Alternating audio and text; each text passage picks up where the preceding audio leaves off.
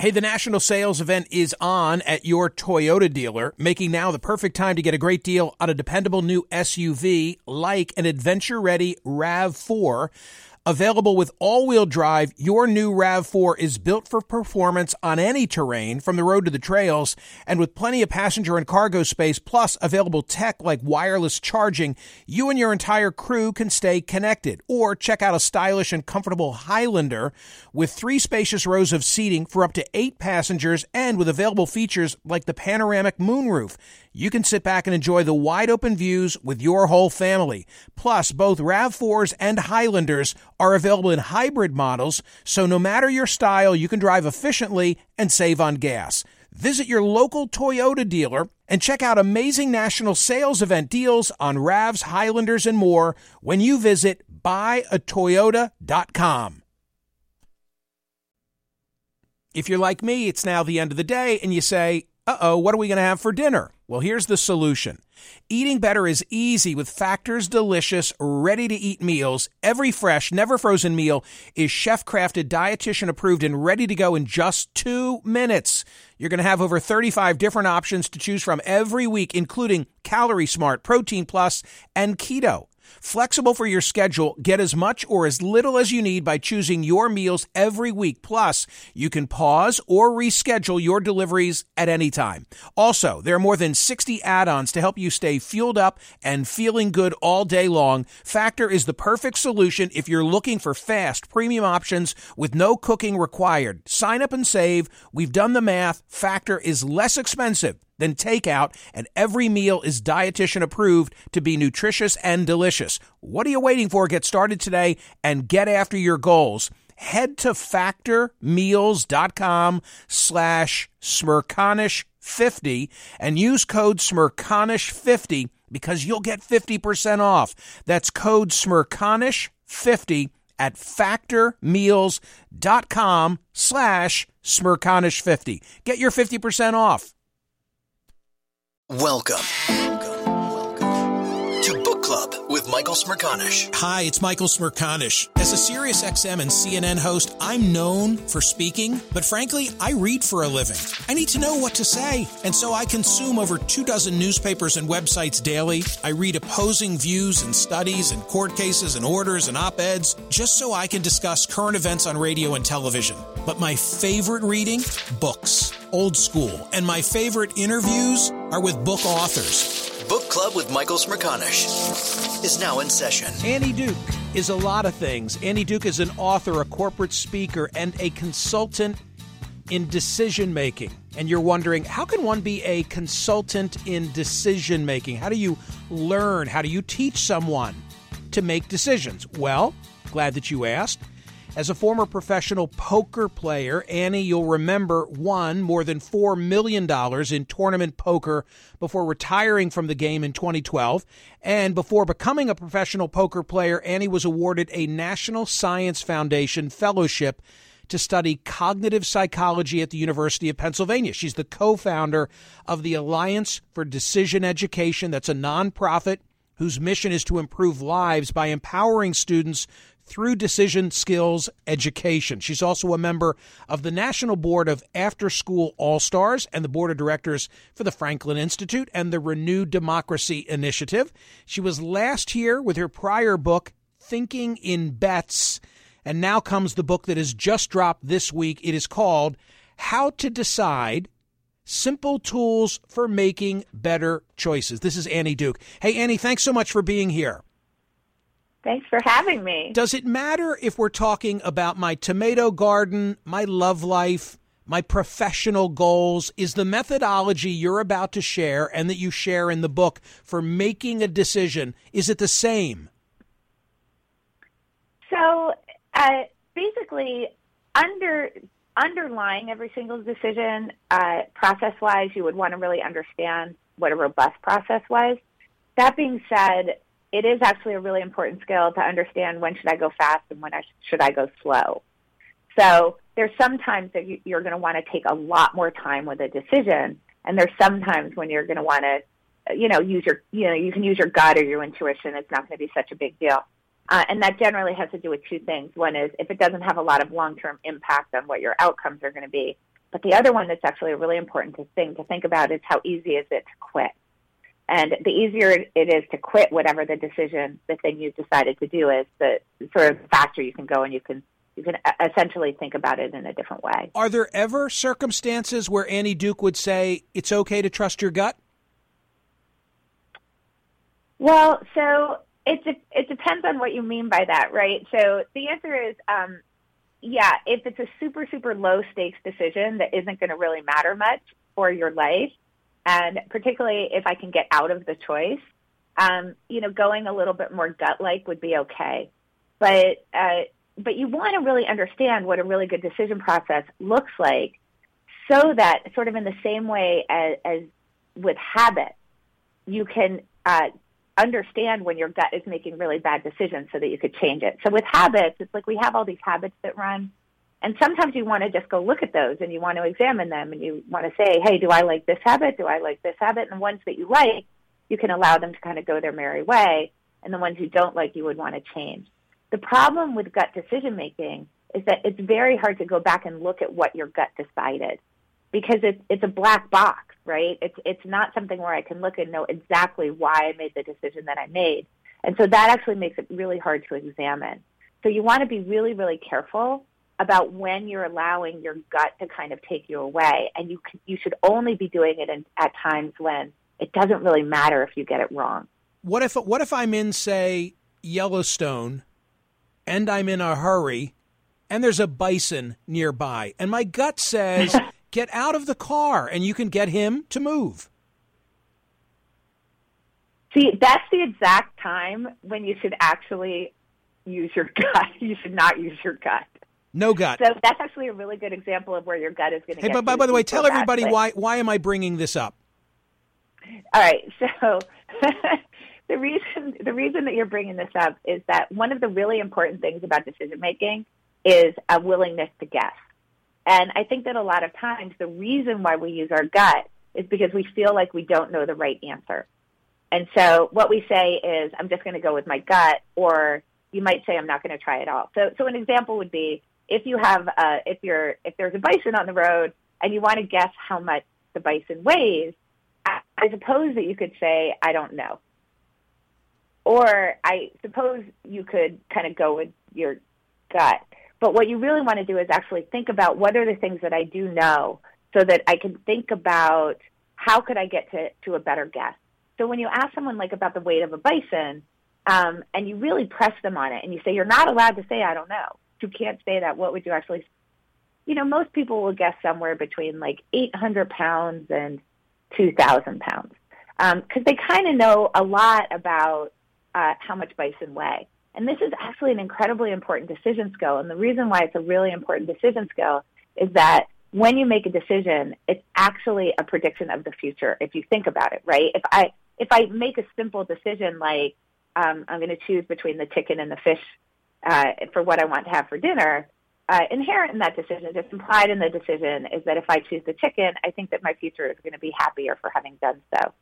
And if you're going to be making predictions about the future, which is what decisions are, then you have to be clear about what you're predicting, which means that you have to be willing to guess about how likely things are to occur or how much things weigh or what the implications for how thing weighs is going to have on you because that will you know, knock it out of your car so that you don't end up getting chased down by a bison that weighs like 2,000 pounds. The book is called How to Decide.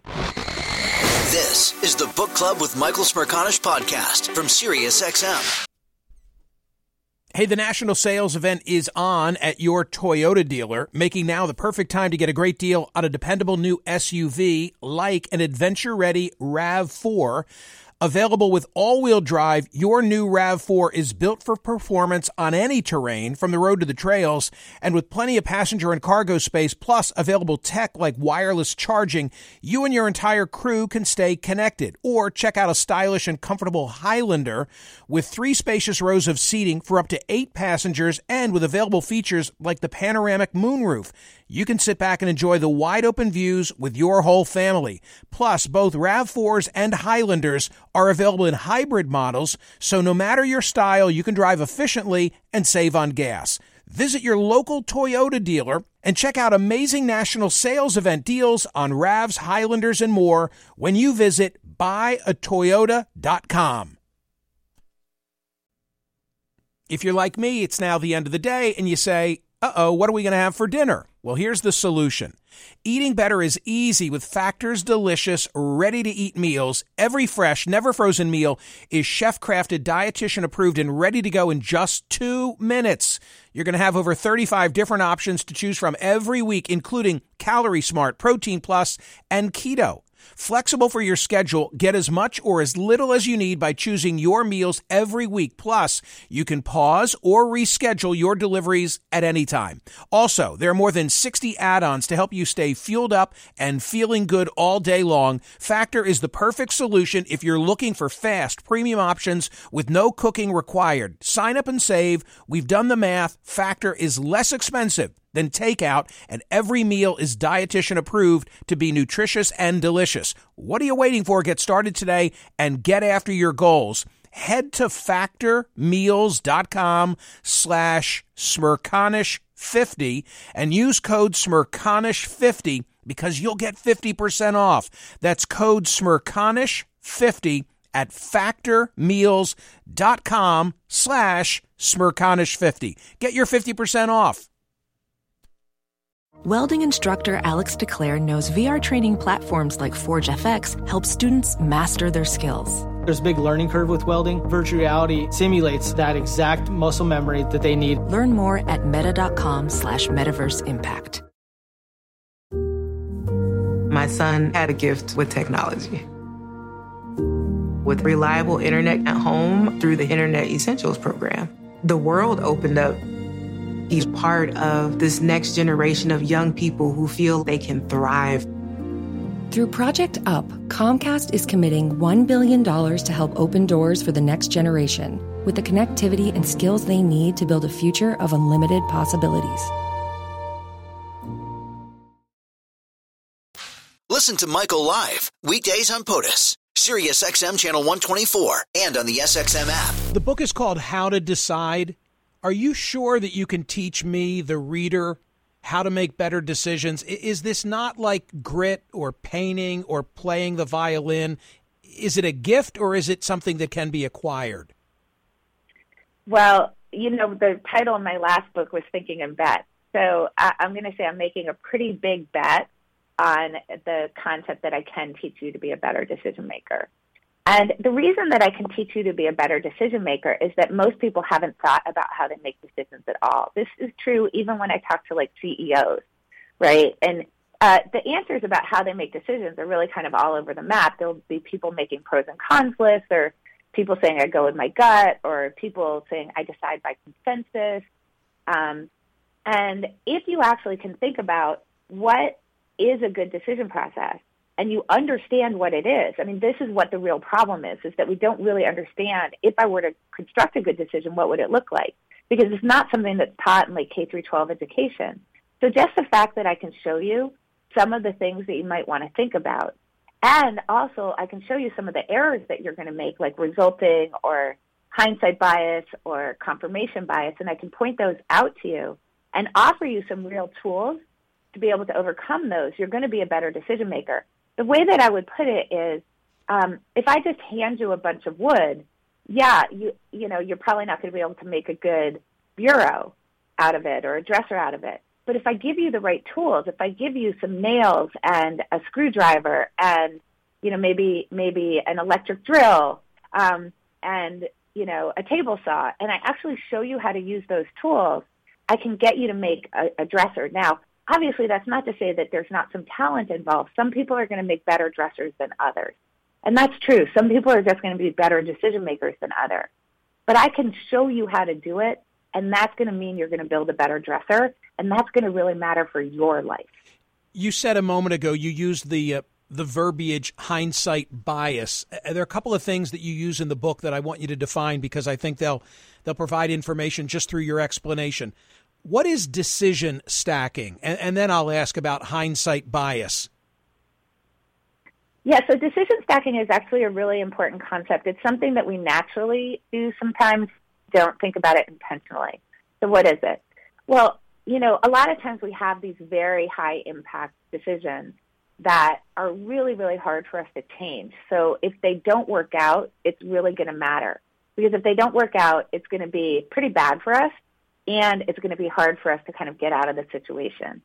Um, and then there are other decisions which are pretty low impact and they're pretty easy to get out of. So, so uh, the classic example would be a date is much more low impact and easier to get out of if it doesn't go well than getting married, right? So, um, so when you're dating, you're doing this natural decision stacking, which is I'm I'm dating a whole bunch of people.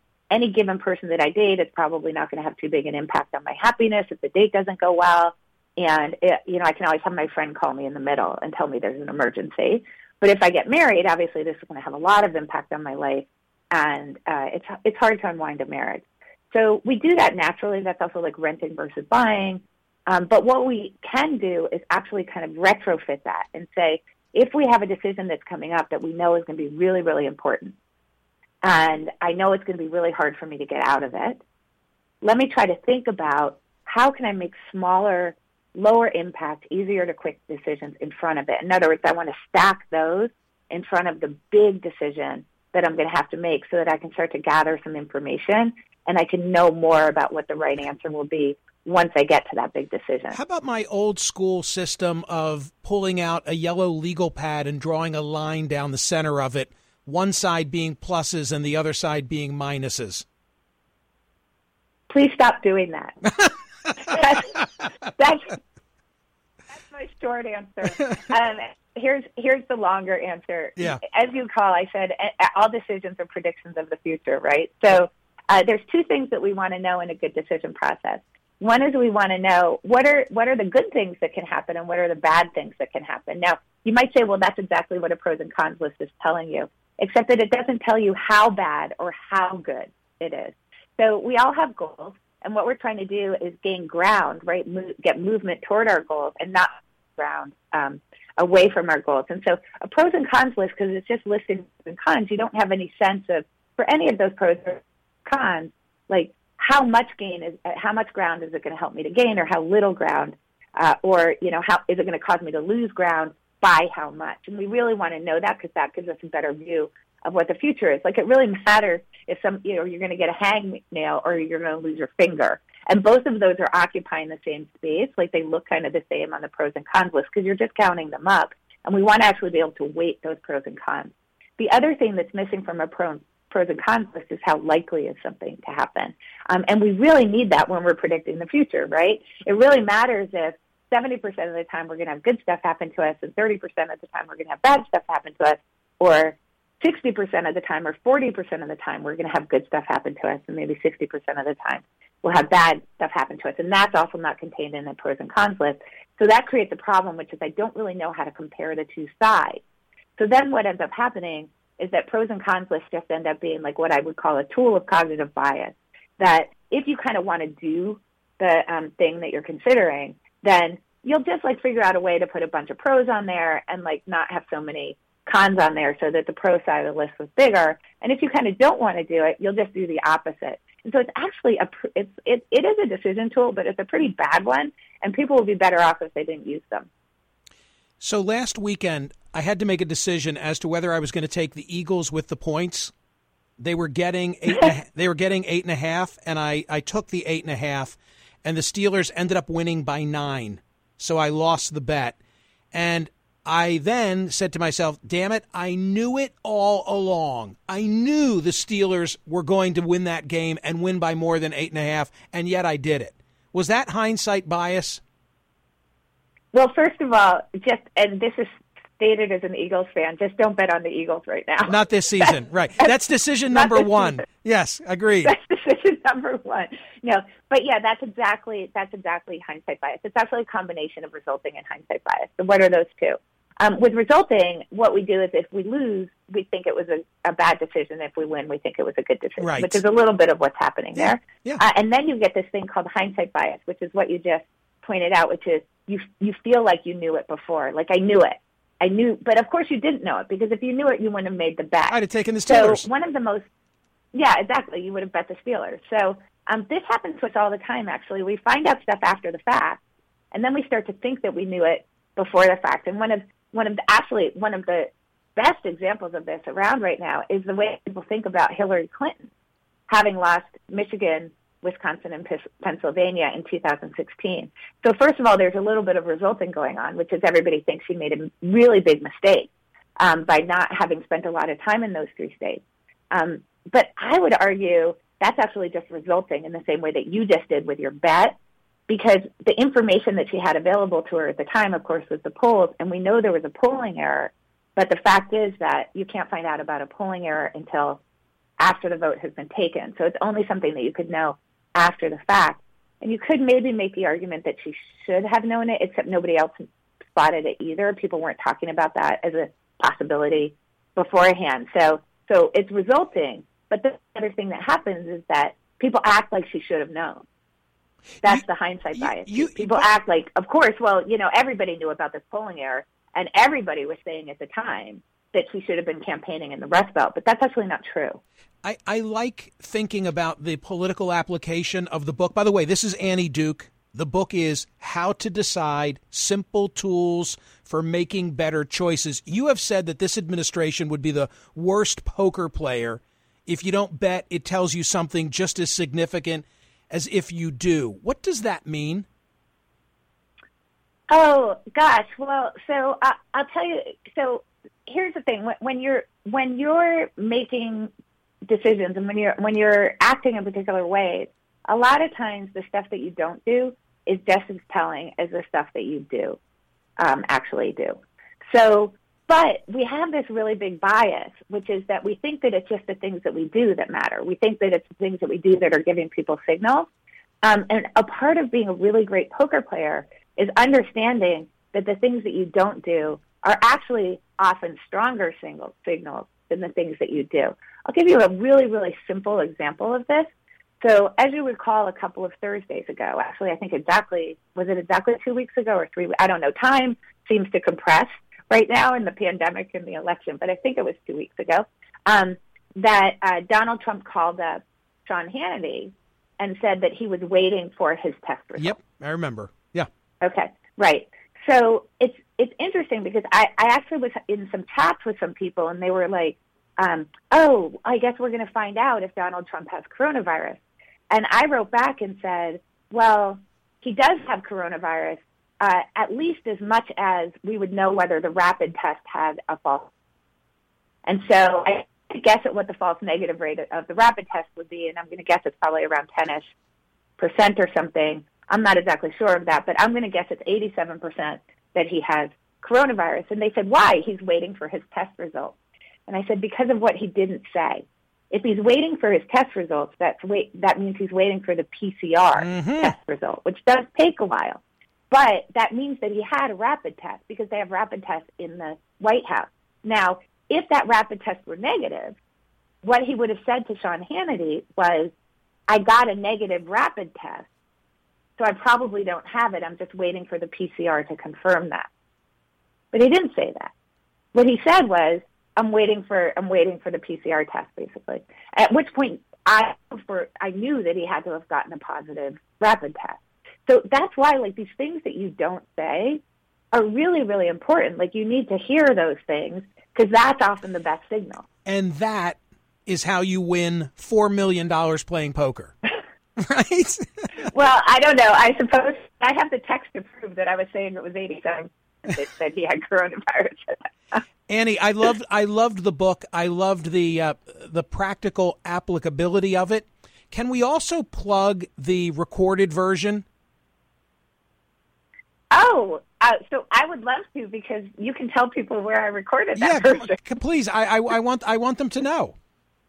Yeah. So here's what happened. So obviously, the, so when I recorded Thinking in Bet, you know, I went up to New York and Penguin Random House has really nice recording studios, and you go and you record there. And you know, I did a few day- days there. So now we get to this book, How to Decide, and I have to figure out where to record it. Um, and they're they're saying, well, we can we can have you come to a studio, and we promise everybody will have masks on, they'll be really safe, or you know. And I'm like, no, I don't want to do that. Can I just you know record it from home? And they said, well, the sound quality isn't going to be that good. So now I'm trying to think about, well, what's a safe place for me to record? And I immediately thought, well, I know that the only two people who've been in um, Michael's studio are Michael and TC, and I know that they're being really safe. So I'm gonna I'm gonna check in and see if maybe Michael wouldn't lend me his studio to be able to come in and actually record my book. So I think there were like six different sessions where after you were done, um, you left the studio. TC wiped everything down with Lysol, flakes, you know, the counter, everything. She, and she, I came she, in and she, spent three she hours. does in the that even when it's not a pandemic. I do that all the time. I swab the decks for you, Annie, and I sat here and listened. And I have to say, how to decide is is such an impactful book. I think it will I, I make a difference in everybody's life. I truly do. I think Annie made a very wise decision in using this studio. she does make good decisions, Michael, Doesn't doesn't she? she? yes, she does. Yes, she does. Annie, we wish you all good So- things so with the I book. wanna- yeah, go ahead. yeah, I just want to. I just wanted to. Add, I want to say two things. First of all, I just want to say how grateful I am that you let me use your studio because I've been very careful during coronavirus. Um, and the second thing I just wanted to say because I wanted to just circle back for a second to the to the Trump thing is that I I, I would like to put to you because you know the concept of resulting. I'd like to ask you.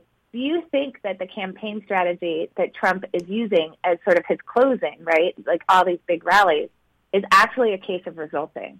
Do you think it's resulting? In other words, let me say, that worked for him in 2016. So do you think that he's saying, well, I won when my strategy was to go to all these rallies, so therefore that must have been a really great decision, so I'm going to do that again? I do in part. And secondly, I think that it's too late for him to go at it any other way because for the last four years he never he never sought to grow that tent. And so he mm. can only go back to the base. And what I've said on air many times is that it's like squeezing an orange or squeezing a lemon or a grapefruit. There's only so much pulp you can get out of it. And in the changing demographic nature of this country, I, I just don't think there's enough pulp left there for him. But soon we're going to figure it out. 18 days, we're going to figure it out. Hey, Well, Annie. see, he would have done well with my book because I would have told him, I would have said, think about your two options, right? Base activation or base expansion, and figure out which one is going to be the best one for actually getting you the presidency.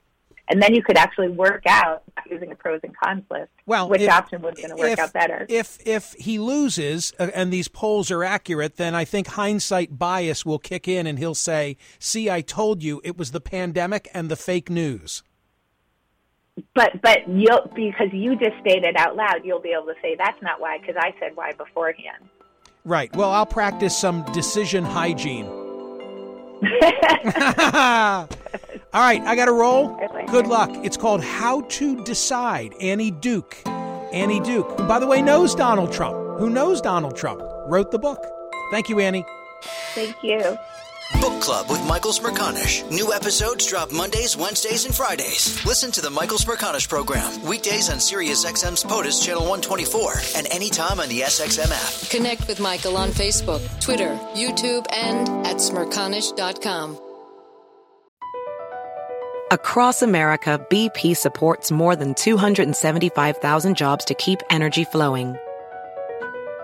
Jobs like building grid scale solar energy in Ohio and producing gas with fewer operational emissions in Texas. It's and, not or. See what doing both means for energy nationwide at bp.com slash investing in America. My son had a gift with technology. With reliable internet at home through the Internet Essentials program, the world opened up. He's part of this next generation of young people who feel they can thrive. Through Project UP, Comcast is committing $1 billion to help open doors for the next generation with the connectivity and skills they need to build a future of unlimited possibilities.